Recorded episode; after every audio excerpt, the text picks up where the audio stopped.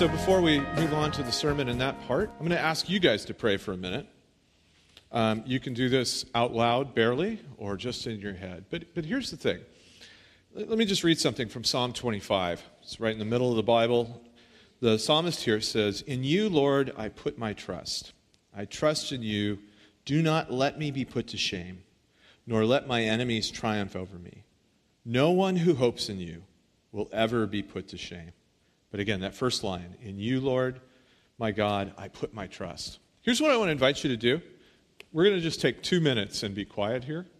And I want you to, in those two minutes, identify something that you need to trust God with. Some of you, that's going to be, you mean just one. Um, but identify one thing. And this is something that was probably there when you went to bed last night. It was probably there when you woke up. And if it's not, it's because you're working really hard not to think about it. But just identify something that you're worried about, that you're nervous about, that you're scared of. And just in the quiet, say it barely out loud or just in your head Lord, I'm going to trust you with this.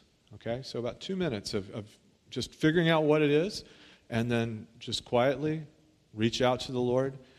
And, and notice in that line, there's no like qualifications. It's not like, oh, I haven't been here enough to do that. Or if you knew how I spent my week, you wouldn't be telling me this. No, actually, I, I am. I don't know how you spent your week, but I am telling you, we're all eligible to do this.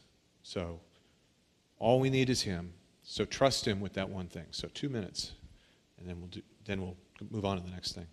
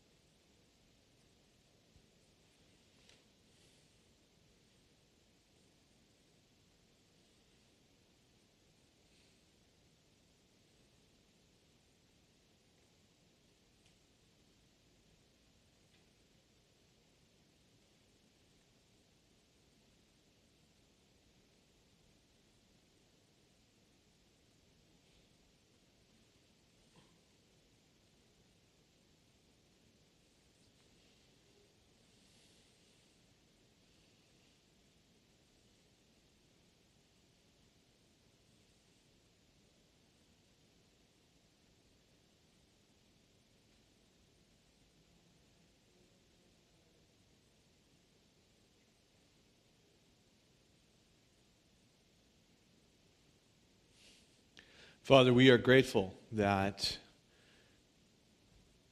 you're worth our trust and that you desire our trust.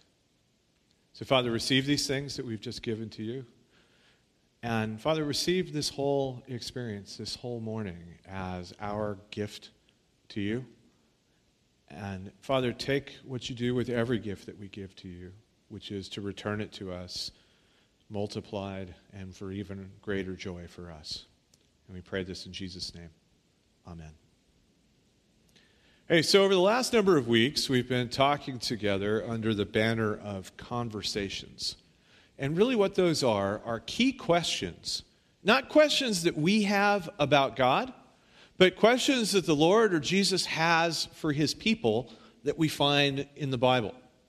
And what's really been great about this, is, as John's been going through it and as I pick, up, pick up the ball today, is just the right question sometimes can really bring everything together. Have you ever been in a situation like that where you're really freaked out? You, you have, you don't even know which question to ask. You're so freaked out. You get two dozen questions, three dozen. What about this? What about this? What about this? And then somebody comes alongside and asks you just the right question, and everything kind of falls into place. Well, the Lord does that throughout, and that's been kind of the, the jumping off point for this, this series. The questions we have are important and they matter, and we really want to be a church here at Living Spring that values people's questions and honors them. You'll never get shamed or be told, oh, that's a bad question, or how could you think that? Um, here, this is a place where we really honor that. But what we've been focusing on on these Sundays is the questions that God has for us. Because for these, if we can answer them in the right way, and very often what his questions are trying to do is to get us off of some place where we're stuck and onto the right thing, as we'll see today. If we can hear those questions from the Lord, then we can really move into the life that he has for us. So we've got another question from the Lord today that's going to be in Genesis 3 that we'll see down the road. But before we get to the Lord's question for us, I have a question for you to just get you thinking in these terms. And that's this. If, um, sorry, I lost my thing here for a second.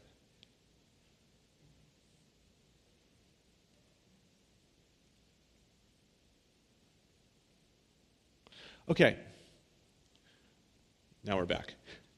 So here, here's a question for you. If you could have a superpower, what would your superpower be? If you could have a superpower, what would your superpower be? Now, how many of you guys, as soon as I ask that question, you, you have an answer?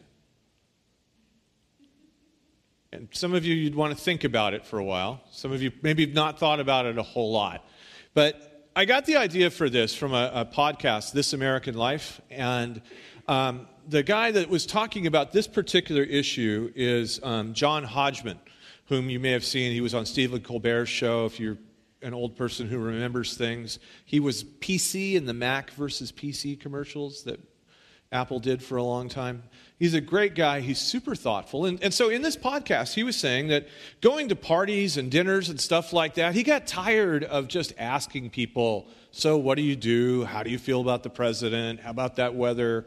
You know, what are you doing this summer? And he started asking people, excuse me, if you could have a superpower, what would it be? And he found it was helpful, and, and so I'll narrow it down for you guys too. He narrowed it down to two superpowers. One was flight, and the other one was invisibility. And so that's what Hodgman does. He goes to places and he asks people if you could if you could choose between two superpowers, would you choose between flight or invisibility? So if we just narrow it down to that, how many of you guys know which one you would pick? Okay. Good. Good. Now, some of you guys that haven't picked yet, you're probably thinking, I need to know more before I decide. Like, do I have any other superpowers? If I can fly, what else can I do? And the ground rules are that you have only that superpower and no one else has it. So if you fly, you don't have super strength. If you have invisibility, you don't have the ability to withstand fire or something like that or have fire come out of your hands or anything like that that's your only that's your only those are your only two things and then there's some other ones like well how fast can i fly and so so hodgman would make it you can fly a thousand miles an hour and then the people who were thinking about invisibility the sticking point for them was do I have to take off my clothes before I become invisible? Because, you know, I mean, if you're, you have clothes on and you're invisible, they're still going to see your clothes. So he made the rule that any clothes that you're wearing, they become invisible too. But if you pick something up, they can see it. So if I, if I tried to pick up this, this legal pad and I was invisible, you would see a legal pad floating in the air, but you wouldn't see me. Okay, so those, those are the rules along the way. Um, and then, as the conversation went along, Hodgman found that people wanted to know, start talking less about the rules and what it was for. And so he would ask people, it's like, what would you use this superpower for? Was his, was his question. And he said the amazing thing was is almost no one used it for crime fighting, which he thought that was kind of weird because, you know, that's what superheroes do. They fight crime. But then, as one guy explained it to him, he says, Look, this is the only, this is the only power I have, right? Is flight. So let's say I fly to somewhere where a crime is taking place. What am I going to do? I can't stop a crime by flying. If I try to fight them, they'll beat me up just like they will any other time. You know, I can say, stop that crime, or I will fly, or I will turn invisible. That's not going to work. So the people that thought about this realized that their superpower wasn't going to help them a whole lot with crime fighting. And then people started moving into kind of scuzzy sorts of things with their superpower. They would use invisibility to do this, or flight to do this along the way. And then Hodgman, at the end of this, makes a really great um, observation. He could really see that the people that wanted to fly, and again, this isn't everybody, but this was the trend, were generally people that were kind of okay with themselves. That flight sort of represented people who wanted that extra power to be who they wanted to be. And the people who wanted invisibility, it was interesting, he thought, was more based on what they feared that they were. So let me ask you this question what motivates you more right now? Is it the desire to be who you want to be and who you would wish to be? Or is it the fear that someone will find out that you're exactly who you are? I think each of us live our lives sort of along those two poles. And the question that God has for us today is going to really help unpack that. Are we going to really live our lives in a direction with God's power and with God's help to who we want to be and who God wants us to be? Or are we going to be limited by the fear of who we are and the fear of being found out for who we are? So, the question that the Lord asks comes from the story in Genesis 2 and 3. And this is the story of the creation. Um, luckily for us, we have some illustrations to help us along with the process. Um, I don't actually do these when I use these. Uh, somebody thought I was actually, I have zillions of Legos and I actually do these. There's a website called the Brick Testament that I get these from. And uh, we paid them, so we're not stealing them um, along the way. The other images were stolen. The John Hodgman thing is probably copyrighted, and I should have paid somebody. But I paid these guys. So, as Genesis 2 opens, if you're familiar with the story, this is the second of two creation stories. And in the first one, we've already, and and you think, what, two creation stories? Yeah, the Bible does this. Almost every place in the Bible where there's something important that's covered, it's covered more than once from more than one point of view. So creation is told, the story of creation is told twice. The rise of Israel's monarchy um, is told twice. That's why if you've ever read through the Bible and you read Samuel and Kings and you get to Chronicles, it's like, man, I just read this. Yeah, you did. It's the same story a second time from a different point of view. Jesus, the story of Jesus is told from four different angles four different gospels. So we get this over and over again. The, the, important parts of the Bible are told from more than one point of view. So we already had Genesis 1, which in a poetic way describes how God has made the world, and there's this refrain all throughout Genesis 1 that the world is good, it's good, it's good. And you get this picture of everything fitting together. That there's not chaos, there's not trouble, that the world is, is good because everything fits and because God made it that way that fish were made for the sea and birds were made for the air. Humanity, men and women together, we were made for God. And it's a great picture. And then in Genesis 2 and 3, the story starts over again. And so it starts with the earth just exists. There's no plants on it, there's no people on it, it's just the earth. And then out of that earth, the Lord decides to make the first man. And so he makes him out of the soil of the earth. Now, if you were at our wild ride thing on Thursday night, one of the things we talked about is that, is that the way the Lord tells, or the Lord inspired the biblical writers to write these stories, they sort of are similar to other creation stories that Israel's neighbors had.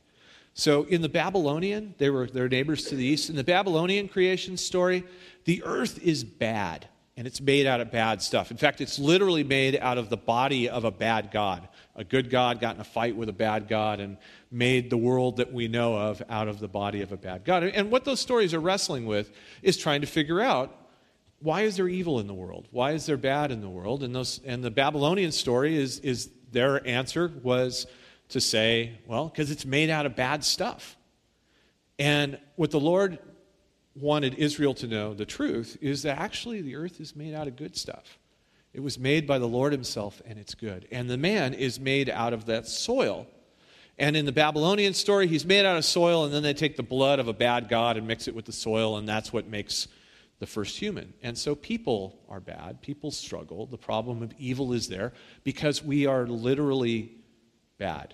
We're made from bad stuff.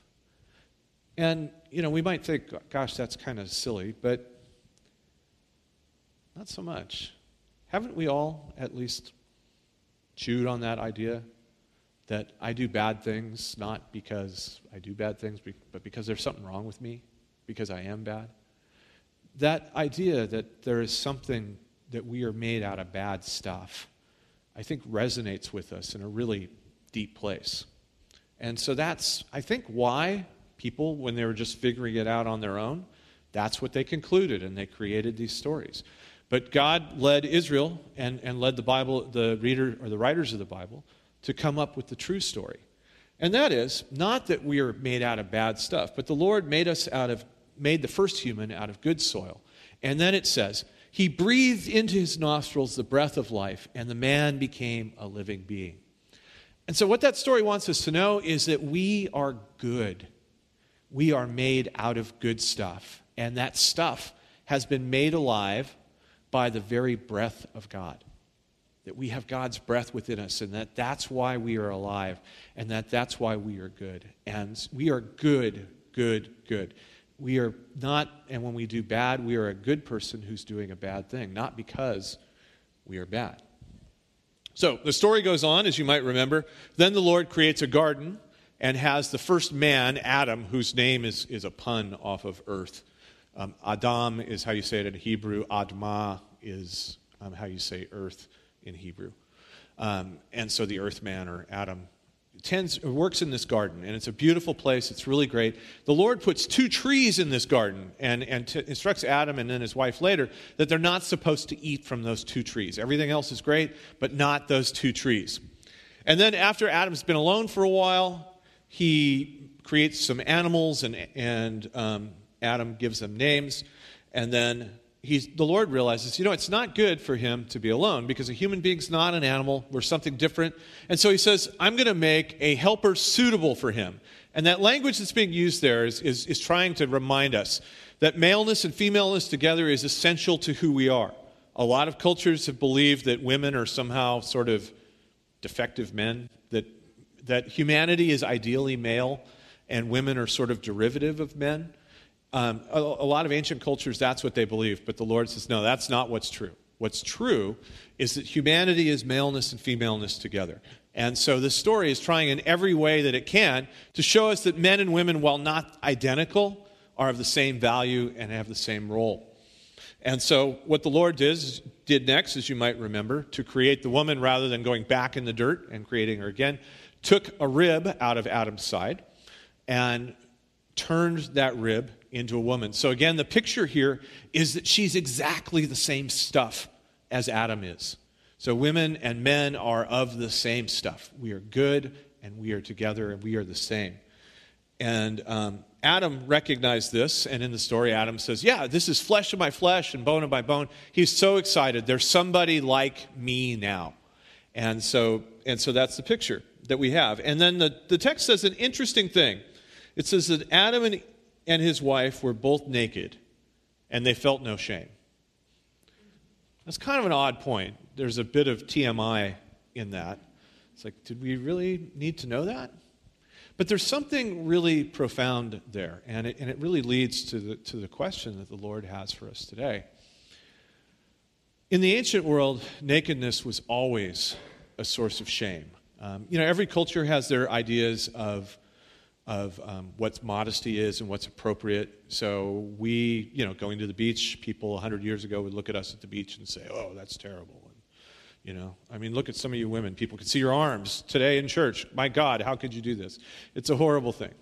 Um, you know, mo- modesty. There's there's a line that moves, but especially in the world of the, of the first audience of the Bible, having your clothes taken away was perhaps one of the most shameful things that could happen. Um, when the Romans were torturing Jesus, you might remember in the story it says they took his clothes and then they beat him. For Jesus, growing up in the world that Jesus grew up in, having his clothes taken away was worse than being beaten.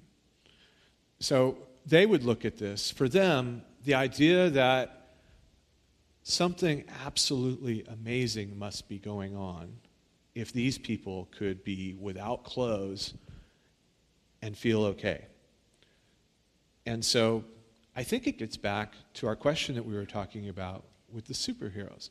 I, th- I think being what, what naked sort of represents here is the idea of being completely uncovered, not just being without clothes, but being without pretense, being without protection, being without the kinds of things that we carefully construct to let other people know that we're okay.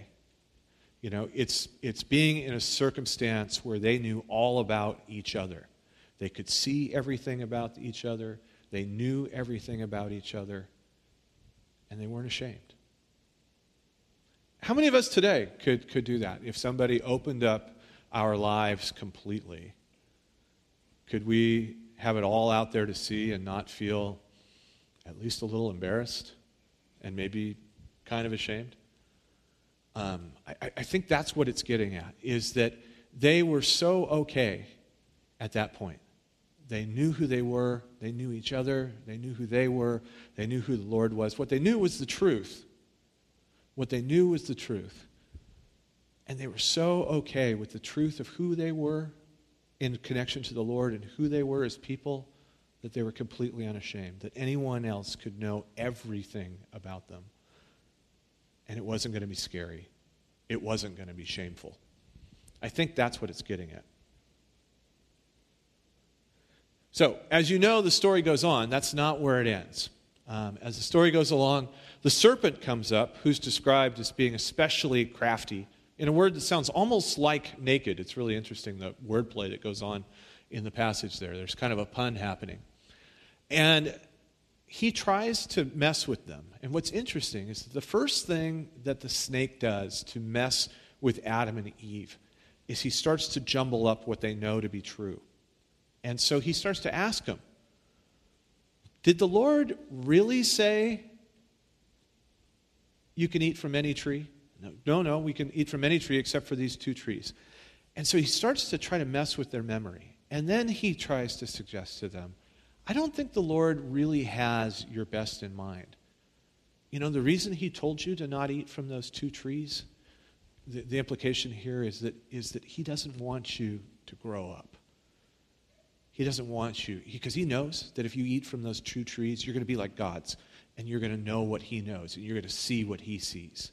You're going to know good and evil. Instead of, instead of having the Lord tell you what's right, you're going to know on your own what's right. And the Lord doesn't want that. And so he starts to mess with them, and he starts to mess with both their memories and their understanding of the truth. And he starts to mess with them with their sense of, you know, no one likes being told what to do, right? Yeah, he can't tell me what to do. And then finally, he points out to them, he says, and, and, and look, it looks really good, doesn't it? Look at that fruit. And the text says they saw that it was good for eating and it was pleasant to the eye. And then they ate it. First Eve and then Adam. And they were both there together, doing it completely together. And then the moment they ate it, they knew something had gone wrong. Something had broken. Something wasn't the right way. Now, there's a lot of things that they could have they could have come to with that. They, they could have felt shame. They could have been angry at each other. They could have been frightened of the Lord. They could have got the snake and hit the snake and been, been angry at the snake, but they don't do any of that. What the text says is that their eyes were both open and they realized that they were naked. So, again, I, I think this is about way more than just they realized they weren't wearing any clothes. It's about that deeper sense of nakedness, that sense of I'm revealed. And that their sense of who they were and who God was had just been jumbled up and they get really troubled by this. They realize that they're naked, and so what they do next is they go take fig leaves and they sew them together and make clothes out of them. Fig, fig trees, the, the fig trees that are indigenous to that part of the world have really big leaves, and so that was their best option to try to cover up. So, as they're covered up, The Lord shows up in the story again. And in this story, you know, the Lord would walk with them at the end of the day. That their connection to God was that close. That they would meet face to face with the Lord at the end of the day and they'd, they'd hang out. Um, and the Bible looks forward to this again. In the book of Revelation, it talks about how instead of us being sucked into heaven, that the Lord's city is going to descend here to earth and we're all going to live together once again, face to face in the Lord's presence. So this is not crazy stuff. This is not a made up story. This is, this is how it was. And so the Lord would meet and hang out with Adam and Eve and Eve and Adam every, every evening. But this night he shows up and he can't find them because they're hiding. They hear him coming and they hide. And he asks them, Why are you hiding? And they, they explain, you know, we, we ate and we knew we were naked, and so that's why we're hiding. Now, think about what the Lord could have said next. He could have said, Why did you eat from the tree? Why are you hiding? Why did you listen to the snake? Any number of things. But what he says next is really interesting. He says, Who told you you were naked? Who told you? Told is the key word here. Who told you you were naked? And that's today's question. Who told you you were naked? Or, I think for our purposes, it's going to be helpful to just cut it off at the beginning and say, Who told you? Because here's the deal there was nothing wrong with them being naked before they ate from the fruit. They were fine with each other. They were fine with the Lord being in the Lord's presence. They didn't have to hide.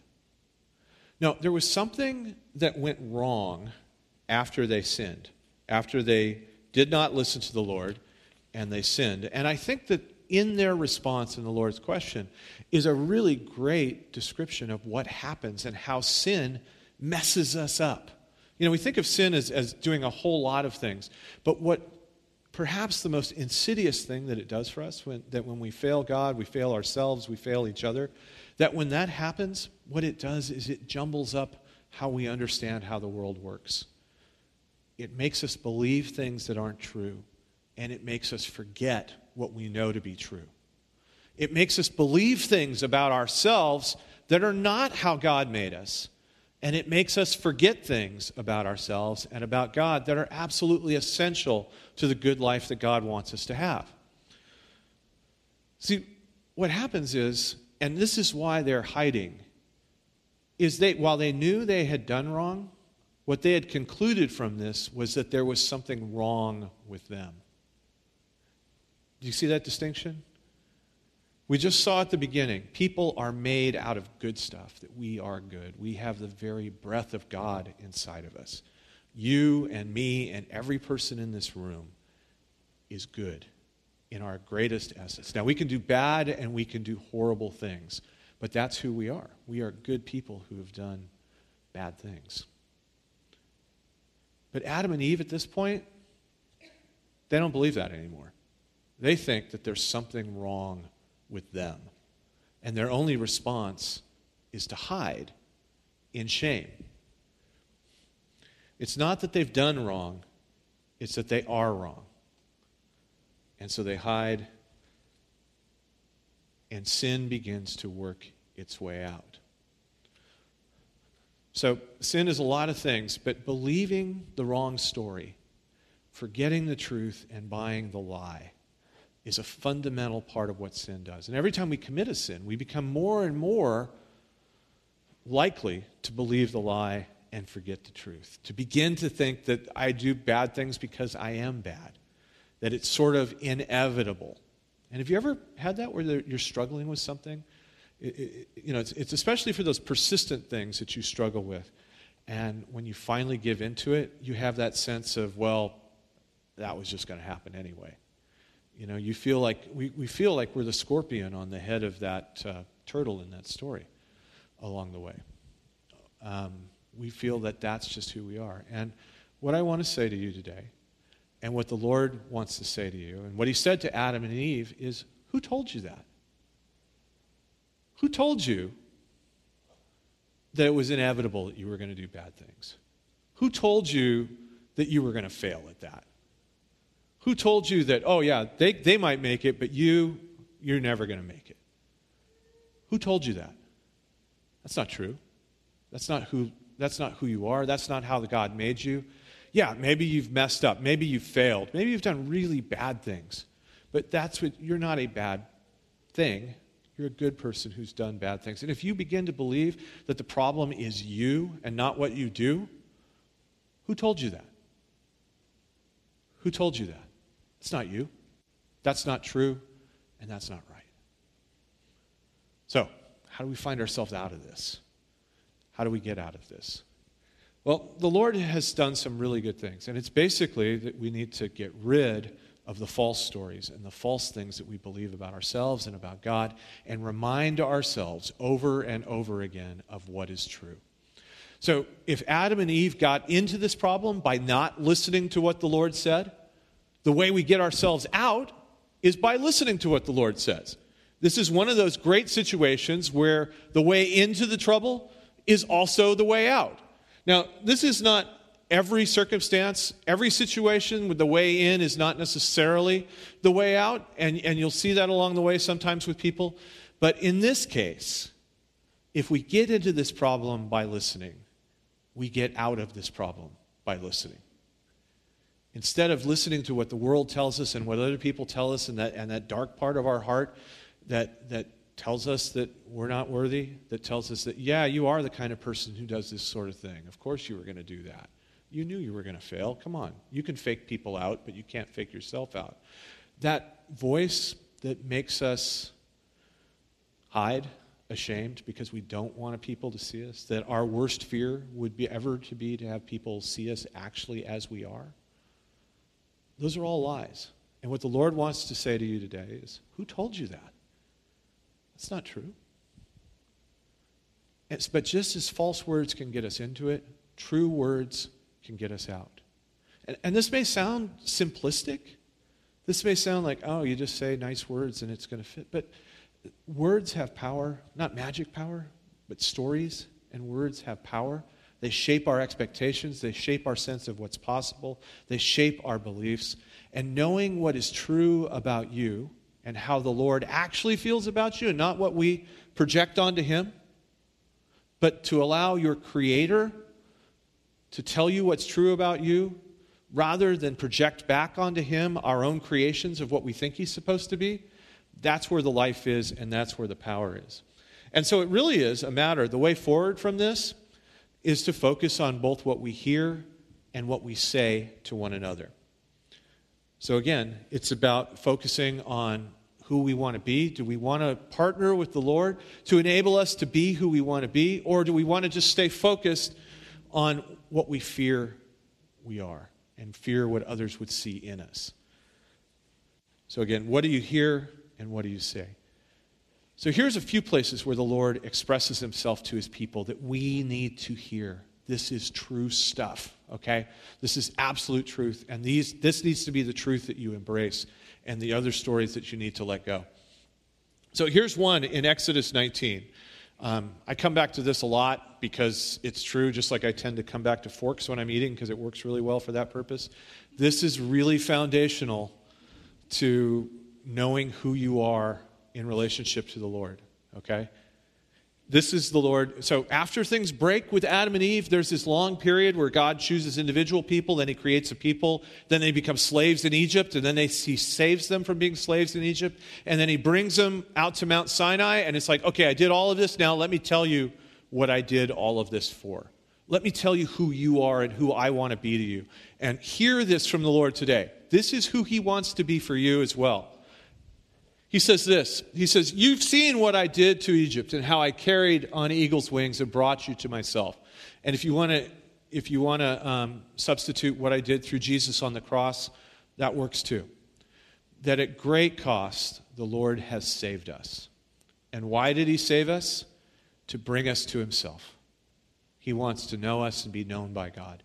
He wants to start working back to that experience that Adam and Eve had, where they would meet with the Lord and just hang out at the end of the day. That their connection would be that good and that great, that that's what it was like. So I did this to bring you to myself. And how does the Lord feel about us? He says this He says, If you obey me fully and keep my covenant, basically, if you'll just listen to me, you got into this problem by listening to the wrong things. Now, if you'll just listen to the right things, he says, Out of all the nations, I've got my choice of everyone and everything, but I pick you. I pick you. And you will be my treasured possession. I don't know if we use that phrase, treasured possession, but whatever is of most importance to you, that's who you are. Uh, somebody I heard once said, if your house was burning, what's the one thing that you would go back in to get? That's your treasured possession. And what the Lord is saying is, that's you. That's me. That is each of us here. So, no matter what you believe about yourself or what your own story tells you who you are, guys, this is who you are. This is who we are. We are the Lord's treasured possessions. We were made by Him and we were made good. We have the very breath of God within us, and no matter how many bad things we've done and how many times we have failed ourselves or the Lord or others, we are His treasured possessions. See, the Lord, what He focuses on is not just our performance, and our performance matters a lot. The Lord cares a great deal that when we fail, when we hurt others, when we hurt ourselves, the Lord is grieved by that. He is desperate to get us out of that process. And, but he's focused on our worth and not on our performance. In fact, he has to make that point later on in Deuteronomy. After the Israelites know that they've been picked, there's a tendency anytime somebody picks you, say, "Hey, man, I must have something going on. I, obviously, I was picked and this person wasn't, so there must be something about me that makes me that much more valuable." And he says, "No, no, don't, don't get this." As he's going over it a second time in Deuteronomy with his people, as they're about to enter the promised land, he says, Moses is telling them this. He says, Look, the Lord didn't set his affection on you and choose you, chose you because you were more numerous than the other peoples. For actually, you were the fewest of peoples. And I have those two words highlighted because I'm not sure that that's the best translation. Those words have more to do with quality rather than number. So it's not that it's not because the Lord thought that you were the best people and that's why he picked you. He says, actually, guys, if you want to get into this, you weren't all that pickable in terms of the outward stuff. Um, no, it's because you're the least. But, but here's what makes us lovable. The Lord says this It says, But it was because the Lord loved you and kept the oath that he swore to your ancestors, that he brought you out, that he saved you with a mighty hand and redeemed you from the land of slavery, from the power of the Pharaoh of Egypt. So it, it's not because the Lord looks down at us and says, okay, there's 12 people over here that have done well enough this week. I'm going to save them from Egypt. I'm going to save them from their troubles. I'm going to save them from their own bad decisions. I'm going to save them from the bad stuff other people's done to them. It's not that they've earned it, it's not that they're up to it in any, any kind of sense. No, it's because it, God has made the first choice to love us, love us as good, created good people, that He saves us. That's why He saves us. Another way to put this that I think might help you get a hold of this is that we don't make the Lord love us. Our behavior, our lovability doesn't make the Lord love us, but in fact, it's the Lord's love that makes us. Do you see that? It is the Lord's love that makes us. It was in love that we were created. It's in love that we're sustained. It's in love that the Lord comes alongside of us to celebrate when we can bless others and work with us when we failed. But we do not make the Lord love us. That's a lie. And if you believe that, who told you that? If you think that God's love is conditioned on some, something along the way, what the Lord wants to say to you today is, who told you that? If you think that the stuff that you've done is bad enough and is piled up enough that you are no longer lovable by God, who told you that? It's not true. Why are you hiding behind your sins and, and using our sins essentially as fig leaves and jungle foliage to hide from the God who wants to be there with us? You know, the thing is, is that life is going to tell us many things, and many of them are false. Common sense about who you are will often lead you astray. We need to hear the Lord's voice to tell us what is really true, what is really real about who we are. So, hear that. And if you believe anything else, just ask yourself who told you that? And in fact, I invite you to do that. As each discouraging thought, as each time you're tempted to own the sense that there is something wrong with you, that you're ineligible for God's best, that you've failed deeply enough that you're beyond that, at least that part of your life is beyond recovery, just continue to ask yourself who told you that? Who told you that? That's not true. That's not real. That's not right. That's not who you are. And here's one other thing that we can do for each other. It's astounding to me how simple this is, but there is something super powerful about just small words of encouragement, small words of blessing that we can give to each other. There is something that's beyond measure that if later today somebody just says something to me that is encouraging, that helps me, reminds me of my value of who I am in God, it makes it so much easier for me to believe what the Lord wants to say. We're, it's just programmed into us. And so what that means is, is that each of us has the ability with just a few words to help somebody else that much closer to being whom God wants them to be away from the lies, away from the falsehoods, and away into the truth of who we are in God. Two examples from the Proverbs. One, anxiety weighs down the heart. This is true, right? If any of us experienced anxiety, it does. It just, it, it, it literally does. And the heart, in, in the Hebrew Bible, the heart is where you make your decisions. Anxiety literally makes you stupid. You can't make good decisions when you are anxious. Your, your, the part of your brain that's your decision maker, where you want to do your best thinking, it just doesn't happen when you're anxious. So this is, this is truth. And you know what fixes it? You know, instead of just saying, hey, stop being anxious. No, that doesn't do it. That's not the second line of that. Notice what the second line is. But a kind word cheers it up. Now, this is almost like something that you find on a coffee cup and you're like, eh, you know, whatever. This is just nice sentimental stuff. No, this is real. And there's something that is built, hardwired into us, that we respond to words, we respond to stories. The wrong stories and the wrong, sto- and the wrong words will drag us down. The right stories and the right words will build us up. And each of us has that capacity. Just a little bit of kindness when someone is facing anxiety puts them on the road to being the person that God wants them to be. I mean, it's just astounding. But you can do this, okay? You don't, you don't need superpowers to do this one. In fact, this is like a superpower. You have the ability to actually change somebody's heart with just a kind word. Isn't that amazing? I mean, because you could fly to them, but they're still going to be anxious, right? Or you could be invisible and they say, wow, that's invisible, but I'm still really worried about next week. Or it's amazing that you're invisible, but I'm still worried about next week. But you can actually change somebody's heart with just a kind word.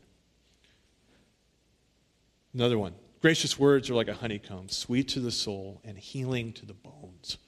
To the bones. Have you ever been that anxious or that sad where you can literally feel it in your bones? It's, it's, a, it's a good phrase. And you can bring healing to that with just a few words. Just a few words. Greater than any possible superpower. So, what the Lord wants us to do is to tell each other what's really true. And here's what's true that you are loved, that you are valued, that's a typo, and that you are worthy. You put all this together, that you're good. If you've done bad things, deal with it. Deal with it with the Lord. But that you are loved by God that you are valued by God, that you are worthy of the Lord's attention. So Audra comes forward. I want to invite you to think really specifically in two ways. Where's one place where I, you, you just know you're believing something that's false? You've allowed that false narrative that there's something wrong with you to seep into your life, that it's inevitable that you're going to fail that way, that that's just who you are. Identify that and ask yourself, who told me that? It's not true. And work with the Lord to set that aside. And then also, just very specifically. Think of who you can speak to. Think of who you can talk to. And with just a small amount of kindness, with just the right words, get their heart going on the right place.